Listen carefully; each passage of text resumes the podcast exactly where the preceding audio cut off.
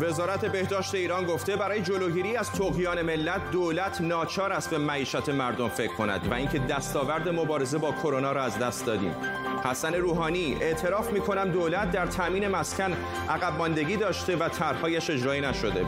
و عفو بین‌الملل در گزارشی گفته سربازان سعودی در کمپی خصوصی در فرانسه آموزش نظامی دیدند. به تیتر اول خوش آمدید.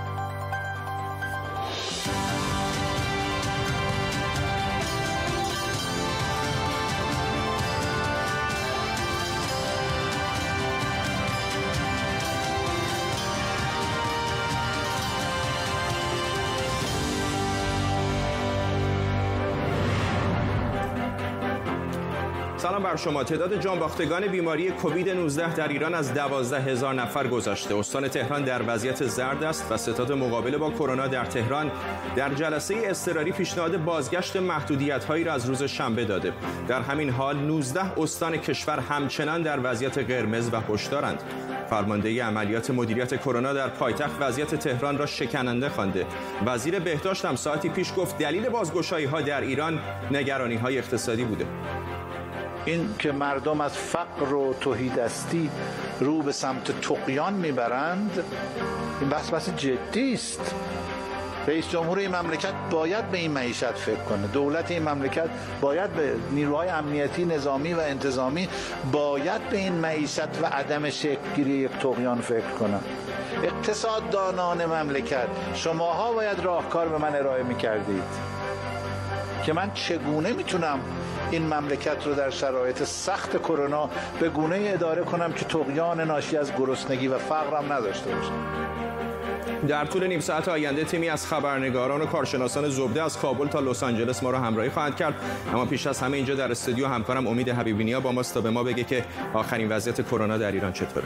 فرداد امروز یک روز پرتنش بود برای بحران کرونا در ایران و به خصوص در تهران به خاطر اینکه ستاد فرماندهی مقابله با کرونا در تهران امروز صبح در خبرگزاری خبرش بود که پیشنهاد کرده که از روز شنبه محدودیت هایی در استان تهران برقرار بشه. ولی همون جور که در جلسه ستاد ملی مبارزه با کرونا دیدیم ظاهرا این پیشنهادات خیلی مورد توجه قرار نگرفت. آقای نمکی وزیر بهداشت گفتش که به دلیل اینکه نمی‌تونیم مردم رو در خونه نگه داریم و مسائل معیشتی وجود داره نمیشه که از مردم انتظار داشت که در خونه بمونن. به خصوص اینکه ممکنه که این فشارهای اقتصادی باعث بشه که مردم توقیان بکنن و علیه حکومت در واقع برخیزند یک قسمتی از حرفای آقای نمکی رو بشنویم که اشاره می‌کنه به اینکه ما برنامه ریزی کرده بودیم برای کرونا ولی وضعیتمون الان در حال حاضر به این ترتیب هست اینکه ما توانستیم در فاز اول دفاع خوب بکنیم و در فاز دوم حمله خوب نشان از یک مدیریت منسجم برنامه ریزی شده بود. ما معتقدیم موفق ترین برنامه جهانی رو در عرصه ملی ما داشتیم. هم, هم روزای اول شما دیدید که اون بی بی سی و وی او و ایران اینترنشنالی که به ما حمله می‌کردند خفقون گرفتن به خاطری که دیدند وقتی اون افتضاح در اروپا و امریکا به وجود آمد اروپا و امریکایی که میزان تختش به هزار نفر جمعیت در بدترین شرایط 6 تا 7 برابر ماست. خب اینجا آقای در واقع نمکی اشاره می‌کنه به رسانه های خارج از کشور و به نظر مثل یه جوری توپ رو میندازه به زمین دیگران. در حالی که مسائلی که اینجا وجود داره مسئله در واقع بحران کرونا اگر که ما سیرش رو نگاه بکنیم نشانگر این هست که بعد از اینکه در واقع محدودیت ها کم میشه. اون فاصله گذاری هوشمندی که دولت روحانی در واقع اعلام کرد و بعدش در بعد از تعطیلات نوروز بود. حرف شهرهایی که استانایی که زردن و قرمزن وضعیتشون رو هم الان بله استانهای در واقع تقریبا اغلب استانهای جنوبی کشور در وضعیت قرمز به سر می‌برند و 11 استان هم در حال حاضر در وضعیت زرد هستند که در وضعیت هشدار هستند. تعداد اگر نگاه بکنیم به تعداد کسانی که مبتلا هستن روز به روز این تعداد داره بالاتر میره و این حتی قابل مقایسه نیست با تعدادی که در روزهای اولیه اوج اولیه پیک اولیه بوده. آقای زالی رئیس در واقع ستاد مقابله با کرونا در تهران گفته که تعداد مراجعان در 48 ساعت گذشته در تهران بحرانی است و نیازمند اقدامات جدی. ولی هنوز ما ندیدیم که ستاد ملی مبارزه با کرونا اقدامات جدی انجام داده باشه. یک نکته ای رو من بعد اینجا اشاره بکنم و اینکه بلافاصله بعد از این جلسه سازمان در واقع نظام پزشکی شورای عالی نظام پزشکی اطلاعیه‌ای و بیانیه‌ای را خطاب به مردم ارائه کرد و سیاست‌های نامنسجم و ناکارآمد و غیر آینده نگرانه سازمان در واقع وزارت بهداشت در مقابله با کرونا به شدت انتقاد کرد. ممنونم از امید حبیبی همکارم اینجا در استودیو با ما. در جهان هم شمار مبتلایان به کرونا از 12 میلیون نفر گذشته. آمریکا با بیش از 3 میلیون مورد ابتلا همچنان در صدر جهان است و تعداد جانباختگانش تا این لحظه از 134 هزار نفر هم گذشته. ملبورن دومین شهر بزرگ استرالیا با نزدیک به 6 میلیون نفر جمعیت دوباره قرنطینه برقرار کرده. در سربستان که آمار مبتلایان و مرگ بیمارانش در روزهای اخیر به طرز چشمگیری زیاد شده دولت محدودیت های قرنطینه‌ای اعلام کرده. بعضی از مردم از این قرنطینه خشمگین شدند و دیشب خیابان‌های بلگراد شاهد درگیری معترضان با پلیس بود. و اینجا در بریتانیا تحقیقی تازه نشان داده که 80 درصد از مبتلایان نشانه های بالینی آشکاری از این بیماری ندارند اما می توانند عامل انتقال ویروس به دیگران باشند تحقیقی که اکنون زنگ های خطر را به صدا درآورده به دنبال انتشار نامه 239 دانشمند درباره انتقال ویروس کرونا از طریق هوا سازمان بهداشت جهانی تایید کرده که امکان شیوع ویروس از طریق هوا و ذرات معلق وجود دارد. دانشمندان از سازمان بهداشت جهانی خواسته بودند که زدن ماسک را در همه جا از جمله محیط‌های داخلی ادارات و اماکن عمومی الزامی کند. همزمان آمریکا رسما از عضویت در سازمان بهداشت جهانی خارج شده. دونالد ترامپ رئیس جمهوری این کشور قبلا این سازمان را بعد از همهگیری جهانی ویروس تحت کنترل چین خوانده بود. آمریکا می‌گوید خواستار اصلاحاتی در سازمان بهداشت جهانی شده بود اما به این تقاضاها توجهی نشده. آمریکا تنها کشور جهان است که در بحبوحه بحران کرونا در جهان به سازمان بهداشت جهانی پشت می کند کشوری که 16 درصد از بودجه آن را هم تعمین می کند دکتر آرش علایی از لس آنجلس با ماست. آقای علایی فکر می‌کنید چقدر اهمیت داره این خروج آمریکا از سازمان بهداشت جهانی؟ عرض سلام دارم خدمت شما و بینندگان محترمتان و تشکر از اینکه از من دعوت کردین در برنامه شما باشم. خب مسلما تاثیرگذاره به خاطر اینکه کمک های مالی و کمک های تکنیکی که دولت آمریکا و متخصصین کمکی که می‌کنن به سازمان جهانی بهداشت وقتی که برداشته بشه سازمان جهانی بهداشت رو تا حدودی دچار مشکل خواهد کرد. فکر می‌کنید آیا واقعا سازمان بهداشت جهانی کمک شایانی در این بحران کرونا کرده یا به شکلی شاید خروجی که الان ایالات متحده انجام داده به شکلی داره این کلافگی که دولت‌های مختلف از این سازمان دارن رو نشون میده؟ ببینید ما صرف نظر از نگاهی که به آقای دونالد ترامپ داریم به عنوان رئیس جمهور آمریکا باید بیایم به صورت علمی و منطقی نگاه کنیم ببینیم که دستاوردهای سازمان جهانی بهداشت چه بوده است. دقیقا طبق سند و تحلیل های آماری و علمی که میشه سازمان جهانی بهداشت در طول زمان خدمات بسیار خوبی به سطح بهداشت روستاها شهرها و دنیا داشته. ولی سازمان جهانی بهداشت با پیشرفت زمان خودش رو پیشرفته نکرده. یعنی چی؟ یعنی اینکه سازمان جهانی بهداشت یک بدنه بسیار عریض و طویل داره و سرعت انتقال اطلاعات علمی خصوصا کووید 19 مشخص کرد این را. سرعت انتقال اطلاعات دقیق علمی به عنوان یک نهاد مستقلی که تکنیکالی یعنی توصیه های تخصصی میده. به به مناطقی که نیاز به این اطلاعات و معلومات دارن کند بود. بله. یعنی اینکه در خیلی از کشورها سازمان جهانی بهداشت سیاست زده شد یعنی نگاه کرد به دولت حاکم اون منطقه و توصیه هاش یا مخفی کرد یا اینکه خیلی ملایم کرد و در بعضی جاها اصلا دیر عمل کرد. و این نقدیه که نه فقط در زمان کووید 19 و نه فقط در دولت آقای ترامپ سالها می‌شد به سازمان جهانی بهداشت. و فکر کنم این یک شوکی خواهد بود خروج آمریکا به سازمان جهانی بهداشت که چطور می‌تواند بر اساس معیارهای امروز مدیریتی بتواند یک ریفرم یا یک اصلاح ساختار داشته باشه. سپاسگزارم از شما دکتر آرش علایی از لس آنجلس ما رئیس جمهوری ایران حسن روحانی در جلسه هیئت دولت امروز گفت دولت دوازدهم در بخش مسکن دچار عقب ماندگی شده و میکوشد در ماههای باقی مانده این عقب ماندگی را جبران کند. چون گرفتار اون بودیم که مسکنهای ناتمام و بدون خدمات اونها رو به جایی برسانیم به طور طبیعی ما دچار یک عقب ماندگی شدیم و در دولت دوازدهم با تلاش فراوان باید این عقب ماندگی رو جبران بکنیم. حسن روحانی بود رئیس جمهوری ایران. چه مستاجر باشید چه صاحب خانه حتما از وضعیت نابسامان مسکن و اجاره بها در ایران خبر دارید. امشب در زیر ذره می‌خواهیم ببینیم اجاره نشینی در ایران و مقررات کنترل قیمت این کشور با دیگر کشورهای جهان چه شباهت‌ها و تفاوت‌هایی دارد.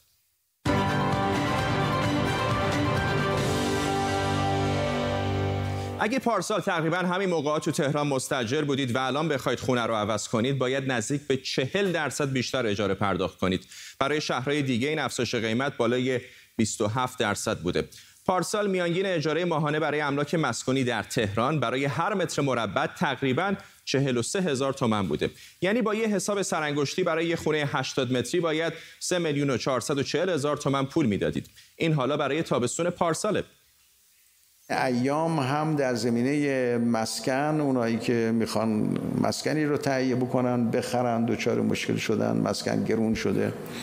و هم در اجاره باها رفته بالا برای مردم طاقت فرسا شده.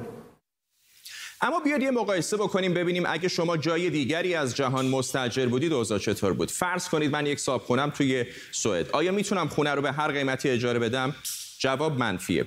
هر سال یه نرخ مرجع اعلام میشه که در واقع توافقی بین شهرداری ها، اتحادیه مستاجران و نمایندگان صاحب خونه ها. بعد از اینکه اجاره دادم آیا می‌تونم قیمت رو افزایش بدم؟ باز هم مشروطه. پارسال میانگین افزایش قیمت در سوئد فقط یک و نه دهم درصد بوده.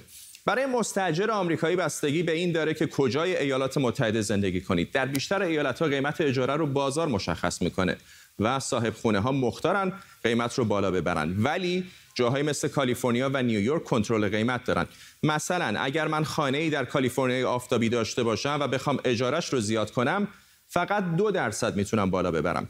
ولی در جای دیگری مثلا مثل تگزاس کم و بیش آزادم که اجاره رو هر چقدر که می‌خوام زیاد کنم. بازم در اروپا در آلمان خونه هایی که قبل از سال 2014 ساخته شده به تناسب تورم فقط اجازه دارن یک و سه دهم درصد اجاره رو افزایش بدن. مشروط بودن کنترل اجاره بها یعنی اگر صاحب خونه بیش از میزان تعیین شده درخواست کنه مستاجر نه تنها خونه رو تخلیه نمی‌کنه بلکه می‌تونه به دادگاه شکایت کنه. اضافه اجاره بها نسبت به سال قبل در تهران 25 درصد بیشتر نمی‌تونه باشه. در کلان شهرها از 20 درصد بالاتر نمی‌تونه باشه غیر تهران. در بقیه جام 15 درصد بیشتر نمی‌تونه باشه. حالا با این حرف حسن روحانی همون خونه 80 متری که پارسال 3 میلیون و 440 هزار تومن بود امسال میشه 4 میلیون و 350 هزار تومن. این البته همه ماجرا نیست. خود قراردادها هم در کشورهای مختلف شرایط متفاوتی دارن. مثلا اینجا در انگلستان مبلغ سپرده یا پول پیش حد اکثر 6 ماه اجاره است. یا در بیشتر قراردادها اگه خونه با وسایل باشه و مثلا لباسشویی خراب بشه این وظیفه صاحب خونه است که درستش کنه نه مستاجر. اما قیمت اجاره به چه چیزایی بستگی داره؟ شاخص اجاره بها بیش از هر عامل دیگری تحت تاثیر نرخ تورم تغییر می‌کنه مثل بقیه قیمت کالاها و خدمات. از طرف دیگه شاخص اجاره بها تابعی است از ارزش ملک. یعنی ارزش ملک هر چقدر که افزایش پیدا بکنه به تبع اون شاخص اجاره بها هم می‌تونه افزایش پیدا بکنه. در این حال انتظارات تورمی چشمانداز آتی اقتصاد و همینطور رکود رونق در اقتصاد به ویژه بخش مسکن می‌تونه در نوسانات اجاره بها موثر باشه. نرخ تورم در ایران نزدیک به چهل درصده. بنا به گفته مقامات رسمی 600 تا 700 هزار واحد مسکونی جدید لازمه. دستور جدید دولت هم برای کنترل اجاره با فرض اینکه اجرا بشه موقتی و فقط مربوط به دوران کرونا است.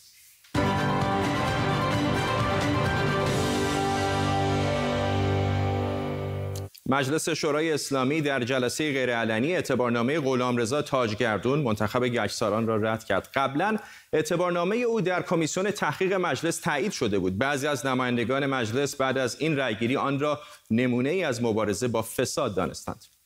نتیجه آرای گزارش کمیسیون تحقیق رأی به گزارش کمیسیون تحقیق رو در خصوص اعتبارنامه جناب آقای غلامرضا تاجگردون رو می‌خونم. آرای اخذ شده 251 رأی هست.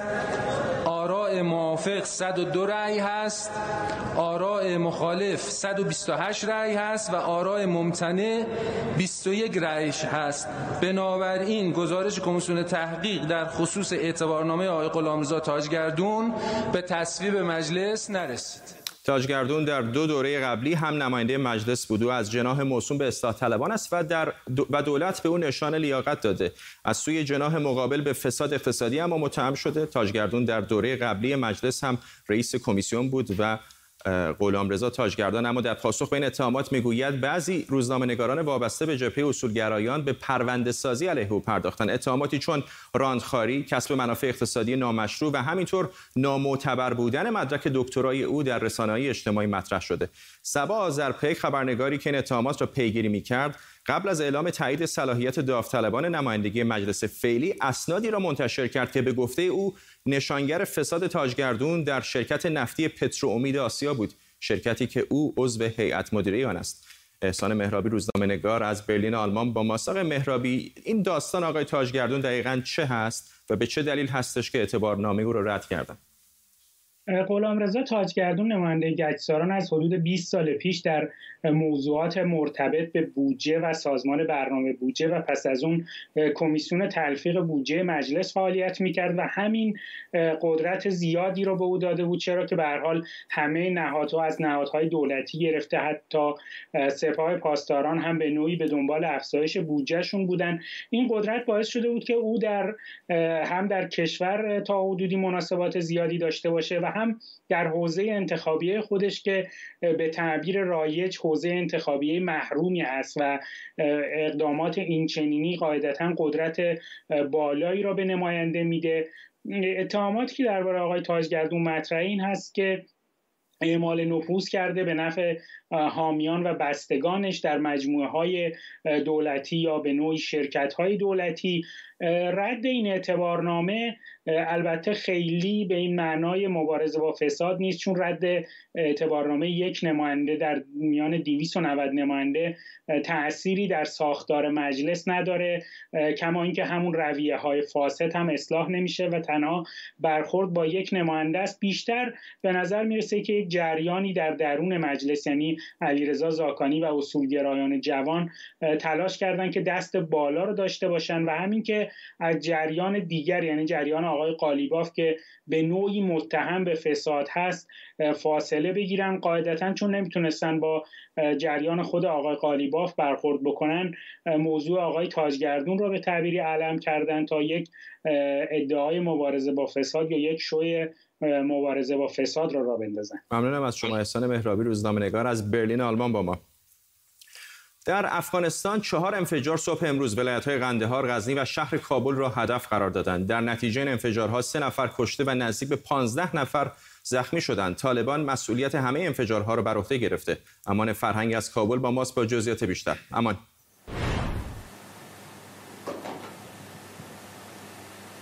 اما اگه صدای منو میشنوی ازت پرسیدم جزئیات بیشتر این ماجرا از چه قراره؟ خب امروز حواله صبح موتر مملو از مواد انفجاری ولسوالی شاولیکوت ولایت قندهار رو هدف قرار دادن که پیش از رسیدن به ساختمان ولسوالی توسط نیروهای امنیتی انفجار داده شد که در این رویداد سه نیروی امنیتی کشته شدن و 14 نظامی و افراد ملکی زخمی شدن. در ولسوالی دیه که ولایت غزنی هم فرمانده پلیس ولسوالی زمانی که می‌خواستن به یک محله که طالبا حمله کرده بودن به کمک بروند. همراه دو افسر دیگه کشته شدن. در کابل هم موتر افسر پلیس در هدف ماین چسبکی قرار گرفت که دو تن از افراد ملکی زخمی شدن اما تلفات در پی نداشت. در ولایت غربی افغانستان در بادغیس در ولسوالی آبکمری دو کودک جان باختن در پی انفجار ماین کنار جاده که این کودک ها زمان هدف قرار گرفتن که در شامل مصروف بازی بودن در اطراف سرک. ممنونم از تو امان فرهنگ خبرنگار ما از کابل با ما. اینجا در استودیو هم همکار دیگرم هارون نجفی زاده با ماست هارون وقتی این انفجارها رو می‌بینی و اینکه خیلی راحت طالبان مسئولیتش رو میپذیرن آدم براش سوال پیش میاد که بالاخره اینها به دنبال صلح هستن یا نه. طالبان بازی پیچیده‌ای داره و درخواست‌های معینی داره. یکی از خواستهای اصلی اونا برای شروع مذاکرات صلح آزادی پنج هزار زندانی طالبان است که در میان اونا فرماندهان طراحان و در واقع کسانی است که حملات انتحاری رو مدیریت کردن یا فکرش دارن. حالا دولت افغانستان چیزی حدود 4025 نفر را آزاد کرده منتها حدود 600 نفر اینا که خطرناک تلقی میشن و در حملات بسیار پیچیده انتحاری و همینطور هماهنگ نقش داشتن زیر نظر هستن که آزاد نشن. طالبان اصرار دارن که در واقع گیر دادن که تا وقتی که این آزاد نشه اونا مذاکرات شروع نمی‌کنن و در واقع یک ضرب شست هم به دولت افغانستان با همین حملات که اشاره کردی نشان میده. یعنی تنها گیر الان این هست مشخص است هیچ نشانه وجود داره که این مذاکرات صلح بالاخره کی به نتیجه می‌رسه که شروع می‌کنه. طالبان میگه که تا آخرین جنگجوی اونا از میان این 5000 آزاد نشن مذاکره در کار نخواهد برای اینکه اونا با تا با آمریکا توافق دارن که 5000 نفر آزاد بشه و آمریکا گفته که کمک می‌کنه به آزادی این 5000 نفر. از طرف دیگر دولت افغانستان میگه که خب ما با چه طرف مقابل هستیم؟ اگر طالبان اینقدر کوتاه نمیاین که در مورد افراد خطرناک تعامل کنن چطوری کابل را به پذیرای بازگشت یک گروهی کنن که اینجوری تون را امروز هم آقای غنی گفت در پک کاپیسا به نظرم که افغانستان باید آماده حزم و پذیرش و حل طالبان باشه نه اینکه طالبان در واقع افغانستان رو در خود حل کنن. ممنونم از تو هارون نجفی زاده همکارم اینجا در استودیو با ما. سازمان عفو بین‌الملل اعلام کرده اردوگاه خصوصی در فرانسه به سربازان عربستان سعودی آموزش نظامی می‌دهد. عفو بین‌الملل در گزارشی تحقیقی نوشته یک شرکت بلژیکی در شرق فرانسه با بهرهگیری از امکانات دولتی این کشور مشغول آموزش سربازان و کارآموزان عربستانی برای استفاده از سلاحهایی است که در جنگ یمن مورد استفاده قرار می‌گیرد پیشتر درز اسنادی محرمانه از وزارت دفاع فرانسه استفاده عربستان سعودی و امارات متحده عربی از تسلیحات فرانسوی را در جنگ یمن تایید کرده بود. خبرنگار ما نیلوفر فور ابراهیم از روبروی ساختمان وزارت دفاع با ماست. نیلوفر آیا این اقدام عربستان سعودی که سربازانش رو در یک کمپ خصوصی در فرانسه آموزش بده قانونی هست غیر قانونی هست؟ این گزارشی که بین الملل منتشر کرده چه میگه؟ خودی خود غیر قانونی نیست به دلیل اینکه وقتی که یک سلاحی رو کشوری به گروه دیگه یا کشور دیگه میفروشه معمولا آموزش استفاده از اون هم جزئی از این قرارداد هست. حالا چه در کشور خودش چه در کشور غیره. موضوع در مورد این مرکز آموزشی اینه که فرانسه درش نقشی نداره. سلاحایی که دارن آموزش میدن به سربازان عربستانی سلاحهای کانادایی هست و یک شرکت بلژیکی این مرکز آموزشی رو داره اداره می‌کنه. بحث بر سر اینه که طبق قوانین بین المللی فروش هر گونه سلاح یا آموزش به افراد یا کسانی که از این سلاح ها ممکنه در جنگ علیه غیر نظامیان استفاده بکنن ممنوعه و خب می‌دونیم که در یمن هم این سلاح ها علیه غیر نظامیان داره استفاده میشه. حتی فروش سلاح از طرف فرانسه به کشوری مثلا مثل عربستان در اینجا در وزارت دفاع فرانسه در یک کمیته مشترک از وزارتخونه های مختلف مورد بحث و بررسی قرار می‌گیره. از سال 2018 آموزش